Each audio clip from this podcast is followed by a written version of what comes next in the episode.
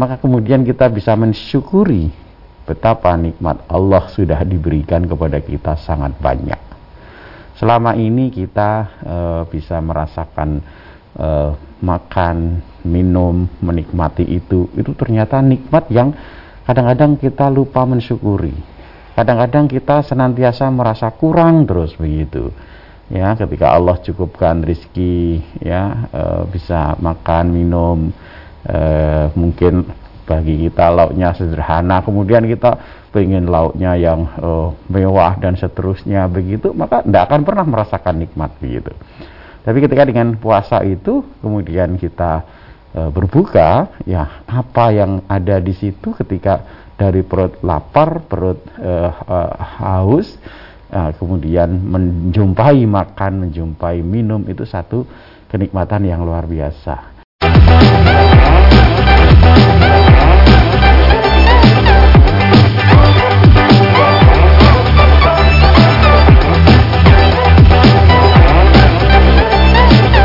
Assalamualaikum warahmatullahi wabarakatuh Saudara pemirsa channel terpilih MTA TV di mana pun Anda berada Puji syukur Alhamdulillah senantiasa kita panjatkan kehadirat ilahi Rabbi Allah SWT atas kenap karunia nikmat dan juga rahmat yang untuk kita semua di perjumpaan awal aktivitas pagi hari ini kita jumpa kembali di program Unggulan Fajar Hidayah dan Alhamdulillah sudah hadir Ustadz, Ustadz Dr. Insinyur Didik Joko Susilo STMT IPM yang nanti akan melanjutkan pelajaran sekaligus memberikan pencerahan untuk semua di kesempatan kali ini.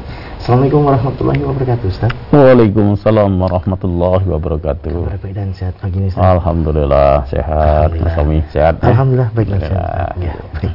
Dan pemirsa, kembali kami ingatkan untuk senantiasa kita laksanakan bersama protokol kesehatan Pakai masker, jaga jarak, dan cuci tangan menggunakan sabun. Anda nanti bisa bergabung bersama kami di line telepon yang sudah kami siapkan di 0271 SMS dan juga di WA kami di 08 11 255 3000. Kita simak pelajaran kita pagi ini. Silakan. Baik. Bismillahirrahmanirrahim. Innal hamdalillah nahmaduhu wa nasta'inuhu wa wa na'udzu billahi min syururi anfusina wa min sayyiati a'malina. May yahdihillahu fala mudhillalah wa may yudlil fala hadiyalah asyhadu an la ilaha illallah wahdahu la syarikalah wa asyhadu anna muhammadan abduhu wa rasuluh. Allahumma salli wa sallim wa barik ala Muhammad wa ala alihi wa sahbihi ajmain. Amma ba'du kaum muslimin muslimat rahimakumullah. Pemirsa MTA TV pendengar persada FM MTA FM Alhamdulillah puji syukur mari tiada henti kita panjatkan kehadirat Allah Subhanahu wa taala atas curahan nikmat rahmat ya hidayah yang Allah karuniakan kepada kita hamba-hamba Allah yang beriman kepada Allah yang meyakini Allah Subhanahu wa taala adalah Robnya, Tuhannya yang menciptakannya, Tuhannya yang memberi rizkinya, Tuhannya yang memeliharanya, yang kemudian dalam kehidupan ini menjadikan Allah Subhanahu wa taala sebagai satu-satunya ilah, satu-satunya sesembahan yang kita menghambakan diri kepada Allah Subhanahu wa taala. Yang kemudian kita berusaha untuk melaksanakan semua perintah-perintah Allah Subhanahu wa taala dan menjauhi larangan-larangan Allah Subhanahu wa taala.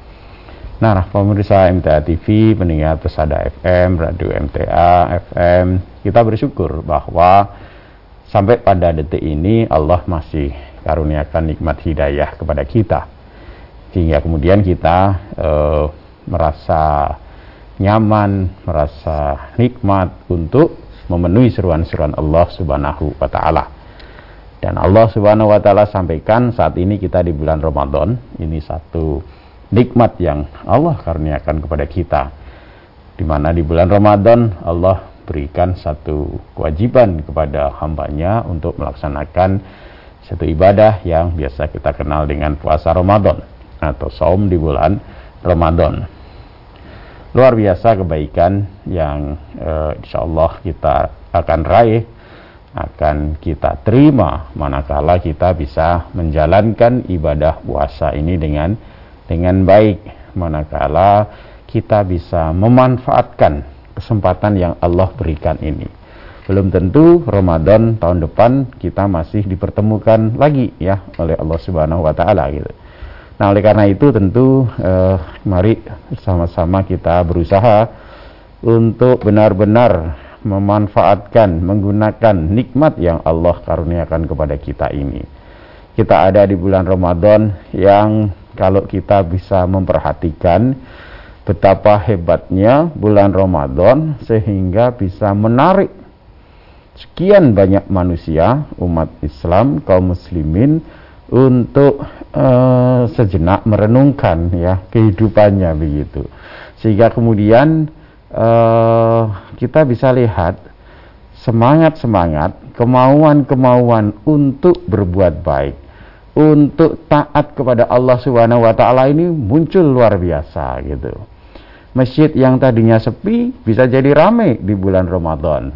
Jamaahnya banyak. Orang yang tadinya tidak pernah mungkin ya e, tadarus, kiroah, ya baca Quran, jadi ramai nanti ketika di bulan Ramadan orang yang jarang sedekah itu jadi sering sedekah, jadi pengen sedekah di bulan uh, Ramadan. Orang yang jarang berzikir, jadi sering berzikir. Nah, ini kita bisa lihat apa itu kan gitu. Nah, tentu ini karena uh, nikmat yang Allah berikan ya. Ibadah uh, puasa ya, puasa wajib yang Allah berikan, yang Allah uh, apa namanya wajibkan itu kan hanya puasa di bulan Ramadan. Maka kita bisa lihat bagaimana e, luar biasanya saudara-saudara kita atau kita sendiri itu ketika e, berada di bulan Ramadan nikmatnya luar biasa e, maka ketika kita membaca ya salah satu hadis Nabi Sallallahu Alaihi Wasallam idza Ramadan apabila datang bulan Ramadan futihat abwabul jannah wulikat abwabun nar.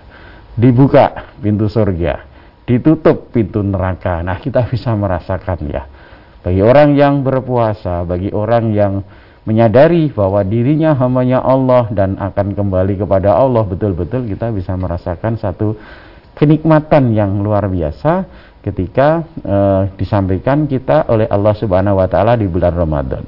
Ketika kita uh, melaksanakan ibadah ya puasa di bulan Ramadan. Ketika kita menahan diri ya dari makan, minum, berkumpul suami istri ya dari fajar sampai uh, maghrib itu yang mungkin uh, tata lahirnya orang melihat merasakan mungkin ya oh biasanya makan kok nggak makan ini mesti susah gitu kan. Dan mulainya pagi sampai uh, maghrib itu itu makan berarti biasanya tiga kali kan. Uh, makan pagi makan siang makan malam gitu. Tetapi uh, ketika kita kemudian melaksanakan menunaikan perintah Allah ini kita ternyata menemukan bahwa dengan puasa itu ternyata nikmat gitu kan. Ternyata sesuatu hal yang membahagiakan kita ketika kemudian menahan mau menahan ya dari sisi dari sisi fisik dulu ya menahan tidak makan tidak minum begitu e, kemudian perut tentu terasa lapar begitu kan terasa lapar. Nah ketika kemudian menjelang berbuka kan begitu suasana rasa kemudian akan kita rasakan sangat uh, apa namanya uh, bahwa kita uh, pengen berharap kan begitu. Berharap uh, segera buka kemudian berharap menghilangkan rasa lapar kita rasa haus kita dan alhamdulillah ketika kemudian kita berbuka ya ketika tenggorokan kita kemudian yang tadinya kering kemudian basah oleh uh, air minum begitu ketika buka, buka nikmatnya luar biasa begitu Nah, dari situ kita bisa belajar ya. Jadi apa pun bukanya ya, kita tidak lihat itu bukanya e, mau pakai e, sirup, mau pakai es kolak, mau pakai e, air putih, mau pakai teh. Itu ketika dari rasa lapar, dari rasa haus, kemudian kita menemukan itu, itu satu kenikmatan. Ya, yang Allah berikan kepada hamba-hambanya yang berpuasa. Maka kemudian kita bisa mensyukuri betapa nikmat Allah sudah diberikan kepada kita sangat banyak. Selama ini kita e, bisa merasakan e, makan, minum, menikmati itu, itu ternyata nikmat yang kadang-kadang kita lupa mensyukuri. kadang-kadang kita senantiasa merasa kurang terus begitu ya ketika Allah cukupkan rizki ya e, bisa makan minum e, mungkin bagi kita lauknya sederhana kemudian kita pengen lauknya yang e, mewah dan seterusnya begitu maka tidak akan pernah merasakan nikmat begitu tapi ketika dengan puasa itu kemudian kita e, berbuka ya apa yang ada di situ ketika dari perut lapar, perut uh, uh, haus, uh, kemudian menjumpai makan, menjumpai minum itu satu kenikmatan yang luar biasa. Nah, ini mengajarkan kepada kita untuk senantiasa mensyukuri nikmat yang Allah karuniakan kepada kita. Jangan kemudian uh, kita uh, apa ya ber berhayal atau berharap kaitannya dengan e, keduniaan ini yang jauh gitu. Nah, tetapi lupa dengan apa yang Allah anugerahkan. Padahal apa yang Allah anugerahkan itu kalau kemudian kita optimalkan untuk taat kepada Allah itu sudah suatu kenikmatan yang luar biasa dan itu diperintahkan oleh Allah Subhanahu wa taala. Karena Allah kabarkan kepada kita orang-orang yang beriman bahwa kesenangan yang hakiki itu adalah kesenangan nanti di yaumil kiamah ketika kita kembali kepada Allah Subhanahu wa taala. Yang di dunia ini bonus ya, yang di dunia ini bonus. Yang di sisi Allah gitu. Bagi orang yang beriman tentu pengharapannya adalah kesenangan, kebahagiaan, hasanah yang hakiki yang di sisi Allah Subhanahu wa taala. Dunia ini tentu harus kita sadari bahwa ini adalah bagian dari perjalanan hidup kita, bukan tujuan. Bukan tujuan sekali lagi, ya. Maka kemudian ketika kita eh, apa namanya eh, puasa, ketika kemudian kita berbuka, berbuka pun juga bukan tujuan begitu ya Bukan tujuan ketika puasa kemudian nanti berbuka, bukan. Tujuannya tentu adalah nilai yang ada di sisi Allah Subhanahu wa taala. Maka ketika Allah perintahkan kita untuk berpuasa, maka tujuannya adalah la'alakum tattaqun gitu. Bukan supaya kita nanti buka puasa makan selesai, tidak begitu. Jadi yang di dunia ini adalah bagian dari proses untuk kita meraih sesuatu yang di sisi Allah Subhanahu wa taala. Lalu dalam puasa ini, maka ketika kita menahan lapar, menahan haus, menahan dari berhubungan suami istri, itu adalah dalam rangka kita menuju kepada takwa kepada Allah. Proses di sana untuk menuju ketakwaan kepada Allah dikatakan paling tidak itu ada eh, satu tarbiyatul irodah ya mendidik kehendak mendidik keinginan mendidik kemauan kita gitu. Nah, sering kali tentu ya yang e, membuat kita lupa kepada Allah, yang membuat kita lalai dari taat kepada Allah adalah hawa nafsu kita, kemauan-kemauan kita, kesenangan-kesenangan kita terhadap hal-hal yang sifatnya duniawi begitu. Apakah harta, apakah pangkat ya, e, apakah lawan jenis, itu yang sering kali membuat kita lupa uh, satu nilai yang Allah tawarkan kepada kita yakni kesenangan kebahagiaan negeri akhirat di janahnya Allah Subhanahu wa taala gitu.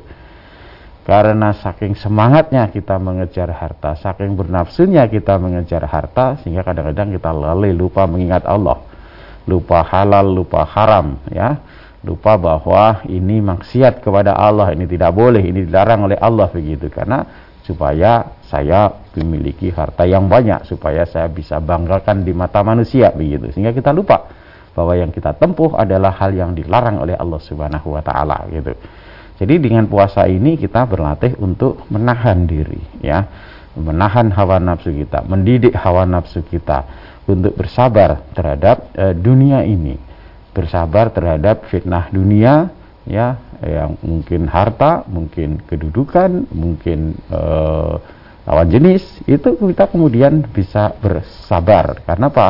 Puasa melatih kita bersabar. Yang tadinya sarapan pagi kita tahan tidak dulu. Yang tadinya makan siang tahan tidak dulu, gitu kan? Sampai kemudian uh, uh, maghrib ya buka begitu berbuka uh, di situ ketika diperkenankan untuk makan, diperkenankan untuk minum. Kemudian yang kedua ya, untuk menuju ketakwaan kepada Allah Subhanahu wa taala adalah Muraqabatullah, pendekatan diri kepada Allah Subhanahu wa taala.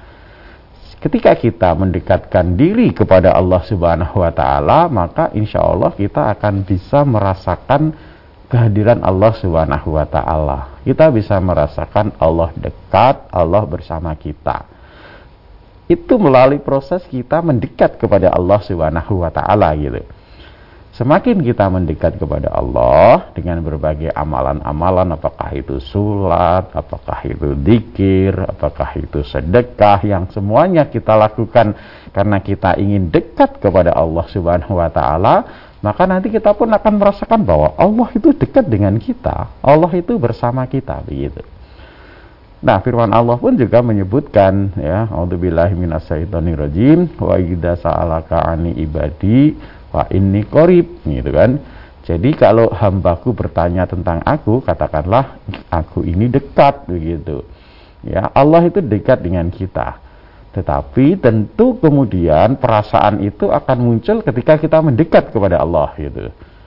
Kalau kita menjauh dari Allah, maknanya kita tidak peduli petunjuk-petunjuk Allah, tidak peduli aturan-aturan Allah, tidak peduli persoalan halal haram, itu maka kemudian kita pun akan serasa seperti seolah-olah tidak ada Allah begitu.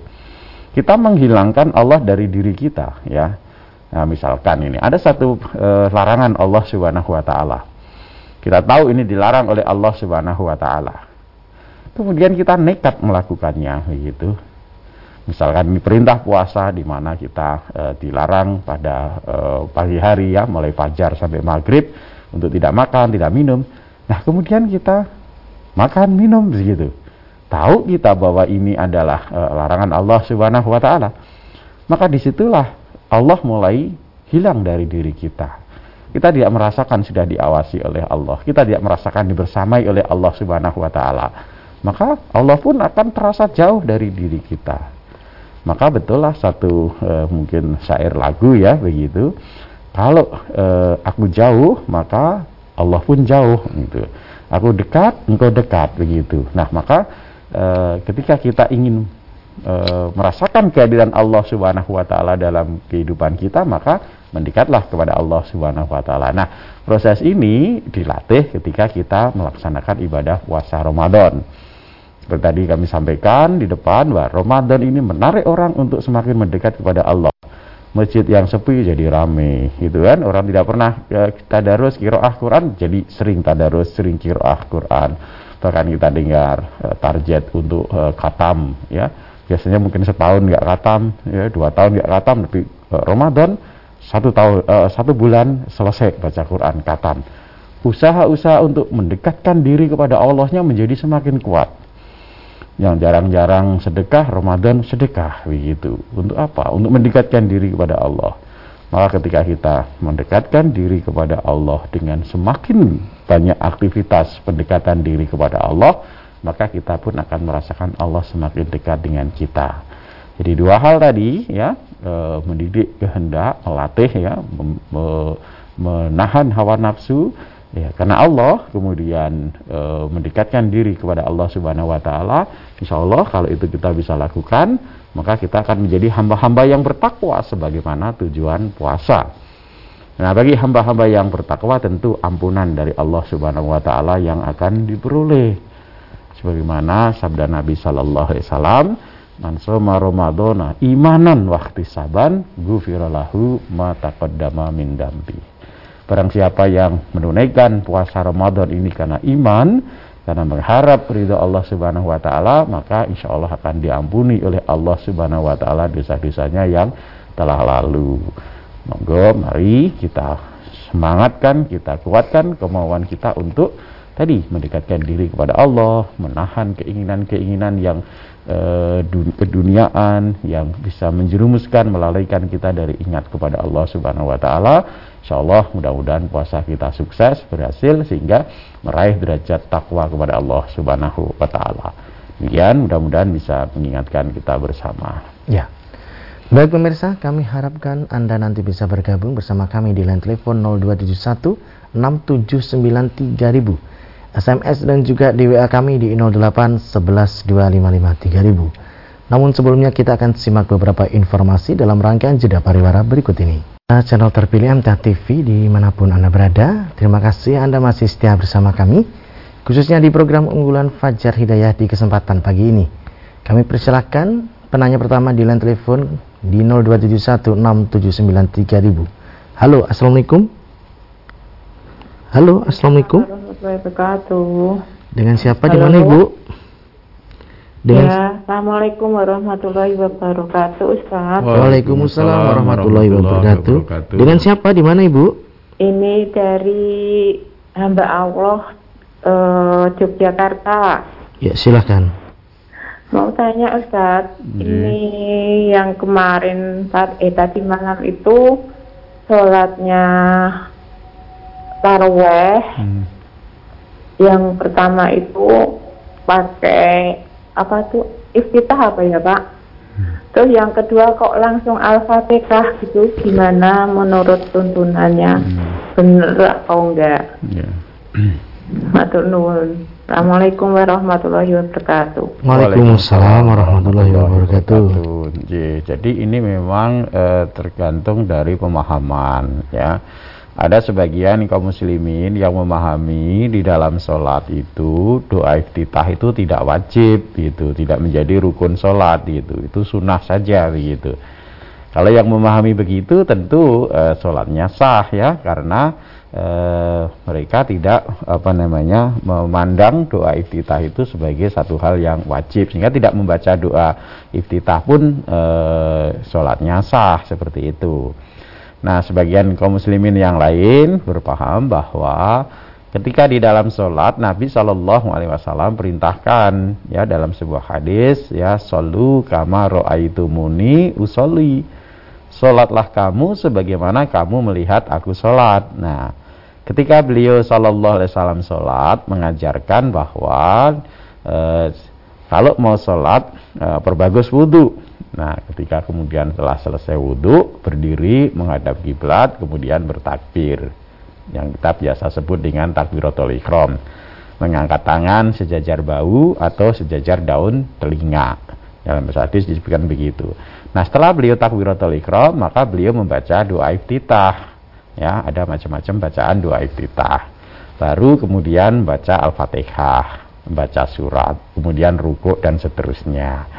Nah, bagi kaum muslimin yang e, mengambil pendapat ini, ya, tentu ketika sholat, e, mau sholat wajib, mau sholat fard, e, sholat sunnah, semuanya tetap membaca doa iftitah. Begitu, Ibu. Jadi kita e, mengambil e, pendapat atau pemahaman bahwa kita sholat mengikut mencontoh apa yang dilakukan oleh Rasulullah Wasallam. Nah beliau sholatnya juga membaca e, doa iftitah ya kita ikuti baca doa iftitah. Nah kita hormati saudara-saudara kita yang berpendapat e, tadi sholatnya bahwa doa iftitah itu tidak termasuk rukun sehingga tidak wajib. Nah seperti itu. Begitu ibu. Ya. Berikutnya Ustaz yang ada di WA dari Ibu Tini di Tangerang menanyakan kalau punya penyakit asma, hmm. kambuh saat puasa, kemudian memakai obat inhaler yang disemprotkan ke mulut itu menyebabkan batal atau tidak Ustaz? Ya, ini pun juga e, para ulama berselisih ya. Ada yang menganggap inhaler itu e, apa namanya ada kandungan obatnya gitu kandungan obatnya yang kalau disemprotkan kemudian nanti bisa sampai ke perut gitu kan. Karena sampai ke perut berarti memasukkan sesuatu ke perut e, dianggap membatalkan puasa. Tetapi sebagian yang lain e, tidak begitu. Karena inhaler baik itu semprot atau hisap begitu je yang hmm. kadang-kadang dihisapkan ke hidung. Tadi seperti disampaikan itu adalah untuk mengurangi sakit atau membantu meredakan ini pernapasan ya. Asma itu kan pernapasan dari e, hidung kemudian e, nanti sampai ke paru begitu.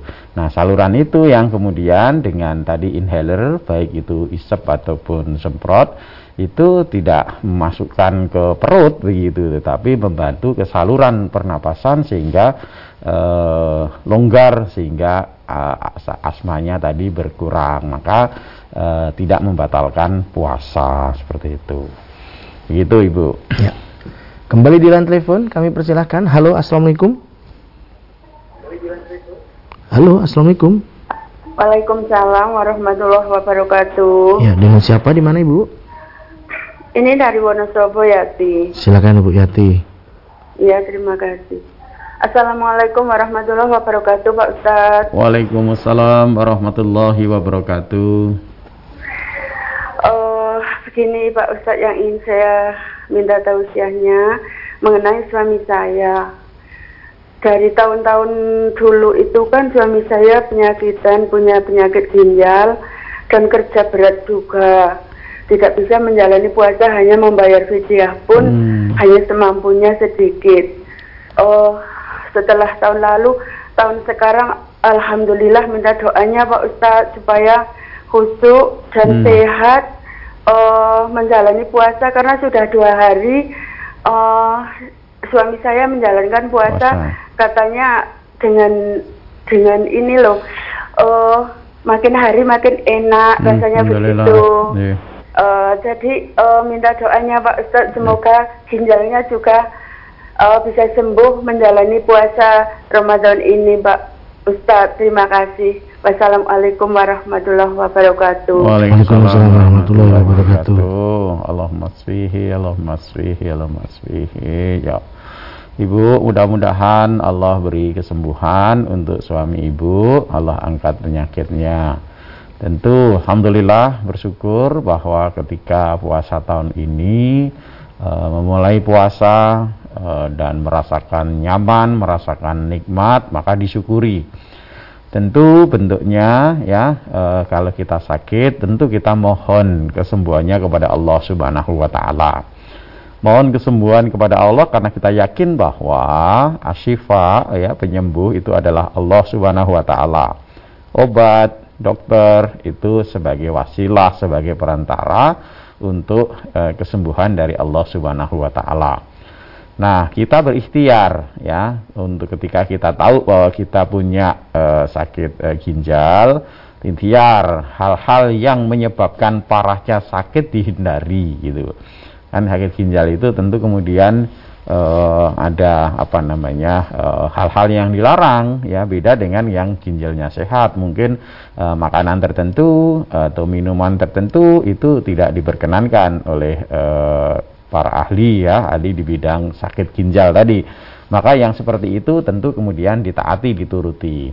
Kemudian e, berobat jelas ya harus ditempuh. Kita yakin bahwa penyembuhnya adalah Allah, tetapi ikhtiar berobatnya harus dilakukan. Tadi ya, nah, dengan tadi apa namanya uh, men, me, me, melaksanakan, memenuhi perintah Allah Subhanahu Wa Taala dengan keyakinan kebaikan-kebaikan dari Allah Subhanahu Wa Taala dan dirasakan nyaman ya tadi satu hari dua hari ini merasakan nyaman maka bersyukurlah kepada Allah Subhanahu wa taala. Mudah-mudahan Allah beri kesembuhan untuk uh, suami ibu tadi. Ya, baik kita lanjutkan saat yang ada di WA dari saudara kita yang ada di Kutoarjo. Ustadz, kalau mau sholat subuh hmm. dan sholat lainnya, apakah harus mandi? Hmm. Demikian. Ya tergantung ya, bisa harus, bisa tidak gitu kan. Jadi tergantung penyebabnya kan begitu. Jadi hmm. tuntunan kita e, kalau kita akan melaksanakan sholat, tuntunannya adalah wudhu kalau kita berhadas kecil ya. Hadas kecil itu ya e, buang angin, buang air ya, e, buang air besar. Nah itu hadas e, kecil. Nah kalau kita berhadas kecil kemudian mau sholat ya maka tuntunannya wudhu, wudhu ya. E, tetapi kalau kita berhadas besar ya karena habis berkumpul suami istri berjima maka ketika kita akan sholat tuntunannya harus mandi. Mandi janabat mandi besar gitu.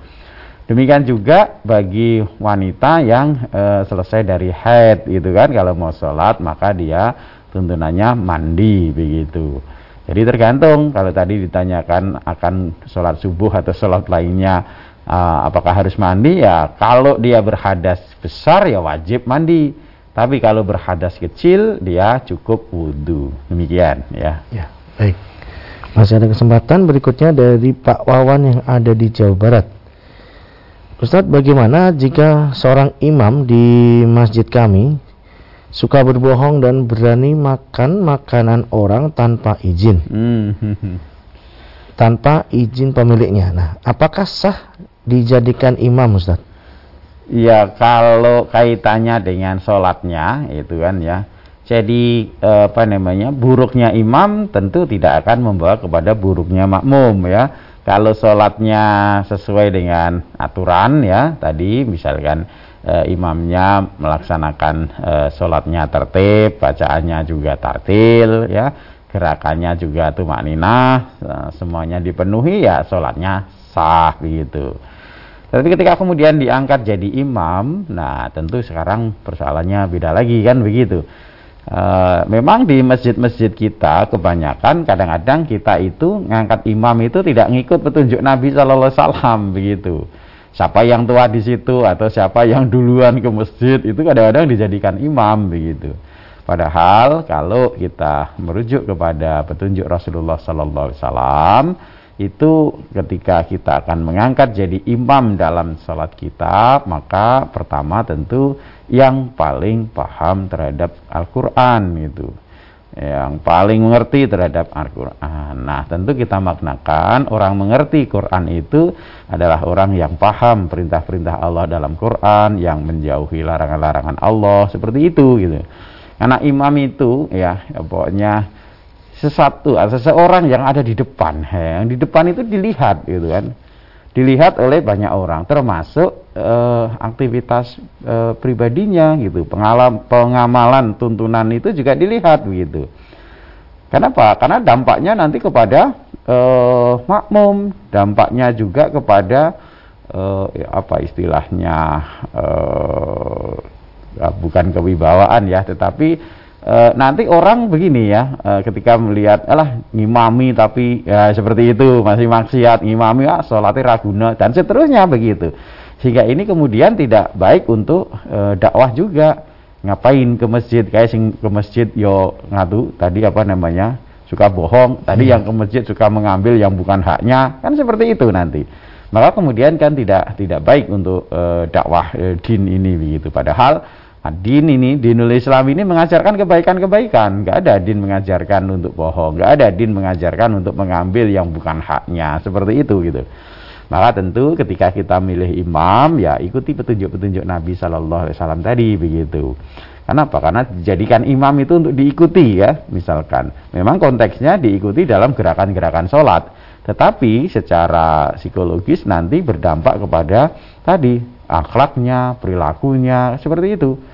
Kalau imamnya tawadu, imamnya akhlaknya baik, imam tentu kemudian orang akan semakin senang ya e, berjamaah di situ. Orang semakin nyaman berjamaah di situ. Tetapi kalau imamnya tadi e, akhlaknya tidak baik, kata-katanya kotor, tadi mengambil e, haknya bukan haknya diambil dan seterusnya, orang mau jamaah ke situ, alah imamnya kaya ngono, eh misalkan seperti itu gitu imamnya aja kayak gitu, nah, nanti dia tidak akan jamaah di situ begitu. Nah, maka tadi imamnya dipilih tentu yang paling paham terhadap Quran. Kalau sama-sama paham terhadap Quran, yang paling paham terhadap sunnah hadis Nabi Shallallahu Alaihi Wasallam. Kalau sama, tentu yang paling dulu masuk Islamnya, gitu kan? Nah, ini ini menjadi uh, pertimbangan. Jadi tidak asal-asalan. Uh, pokoknya siapa yang datang duluan jadi imam. Demikian, ya. Satu lagi Ustaz, pertanyaan dari Bapak Dadang yang ada di Riau. Hmm. Tentang sholat witir Ustaz. Apakah dicontohkan oleh Rasulullah dua salam lalu ditambah satu salam? Mohon penjelasannya. Ya, sebagaimana yang kita ketahui bahwa e, witir itu artinya ganjil, ya. Witir itu akhirnya artinya ganjil E, kemudian dalam riwayat-riwayat kita bisa ya mencontoh Nabi Shallallahu Alaihi Wasallam sholat witir itu boleh satu rakaat, boleh tiga rakaat, boleh lima rakaat, boleh tujuh rakaat, boleh sembilan rakaat. Nah seperti itu ya. Nah kemudian yang jadi persoalan biasanya ketika kita melaksanakan sholat witir tiga rakaat ya. Ketika kita melaksanakan sholat witir tiga rakaat itu eh, dua tasahud atau satu tasahud gitu.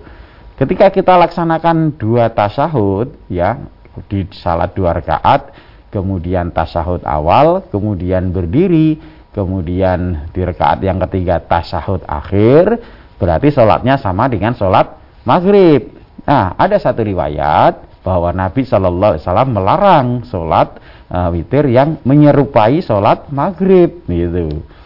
Nah itu tidak boleh uh, yang dua rakaat, eh, dua rakaat duduk tasahud, kemudian berdiri rakaat ketiga, kemudian uh, tasahud akhir. Itu tidak boleh karena sama dengan uh, sholat maghrib, menyerupai sholat maghrib.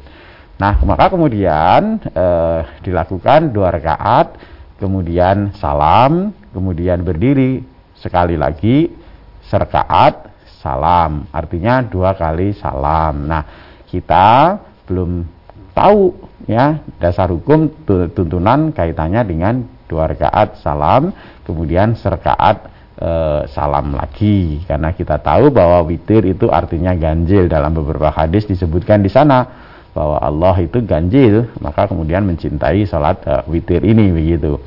Maka kalau kita mengerjakan tiga rakaat ya kita laksanakan tiga rakaat dengan sekali salam ya. Ya, rakaat pertama, rakaat kedua tidak duduk ya, berdiri, rakaat ketiga, kemudian duduk, tasahud akhir dan salam begitu. Demikian ya e, tentang salat witir tadi. Ya, baik Ustaz.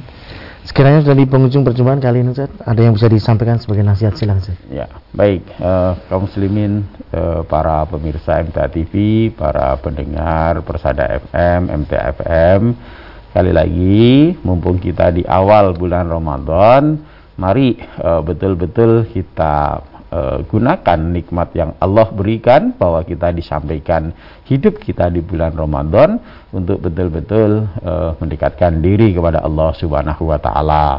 Berlatih untuk uh, mengendalikan, menahan ya keinginan-keinginan hawa nafsu kita gitu karena banyak sekali eh, kemaksiatan, kejahatan yang terjadi karena ketidakmampuan kita menahan hawa nafsu, ketidakmampuan kita menahan keinginan-keinginan yang sebagian besar adalah keinginan-keinginan terhadap keduniaan. Keinginan kita terhadap harta sering kali membuat eh, kita berlaku curang, membuat kita tidak jujur, menipu, membuat kita mengambil cara-cara yang dilarang oleh Allah Subhanahu wa taala ya. Ya tidak jujur, curang, e, berjudi dan seterusnya. Karena apa? Karena kita ingin memperoleh harta yang banyak gitu. Keinginan terhadap e, kedudukan dan pangkat pun juga demikian. Kadang-kadang membuat kita ya kalau kita tidak bisa kendalikan, tidak bisa tahan membuat kita merendahkan saudara kita, membuat kita memfitnah saudara kita dan seterusnya untuk memperoleh kedudukan. Nah, ini tentu dengan uh, puasa ini kita bisa tahan. Keinginan terhadap lawan jenis juga sama. Ketika kita tidak bisa kendalikan, tidak bisa tahan, akhirnya kita melakukan satu hal yang dilarang oleh Allah Subhanahu wa taala. Apakah itu berzina atau ya uh, kemudian memilih uh, pasangan yang dilarang oleh Allah Subhanahu wa taala. Maka puasa ini mari kita latih untuk kendalikan keinginan hawa nafsu kita. Karena apa? Karena khauf kita kepada Allah Subhanahu wa taala. Karena pengharapan, karena cita-cita kita hidup adalah bahagia di sisi Allah Subhanahu wa taala, bukan yang dalam kehidupan dunia ini. Karena kita yakin bahwa dunia ini fana, yang abadi, yang kekal adalah apa yang ada di sisi Allah Subhanahu wa taala. Ma yanfadu wa ma indallahi. Dari apa yang ada pada sisi kamu itu akan binasa, yang di sisi Allah lah yang akan kekal. Demikian, mudah-mudahan bermanfaat untuk kita semua. Ya. Kami sampaikan terima kasih atas materi dan juga pelajarannya Ustaz. Assalamualaikum warahmatullahi wabarakatuh. Waalaikumsalam warahmatullahi wabarakatuh. Baik saudara pemirsa channel terpilih MTA TV di mana pun Anda berada. Demikian tadi telah kita simak dan ikuti bersama program unggulan Fajar Hidayah di kesempatan pagi ini. Dan tetap kembali kami ingatkan untuk senantiasa kita laksanakan bersama protokol kesehatan. Satu Amel Fatoni pamit undur. Alhamdulillahirrahmanirrahim. Subhanakallahumma wa bihamdika. Asyadu an la ilaha illa anta astaghfirullah wa atubu Assalamualaikum warahmatullahi wabarakatuh.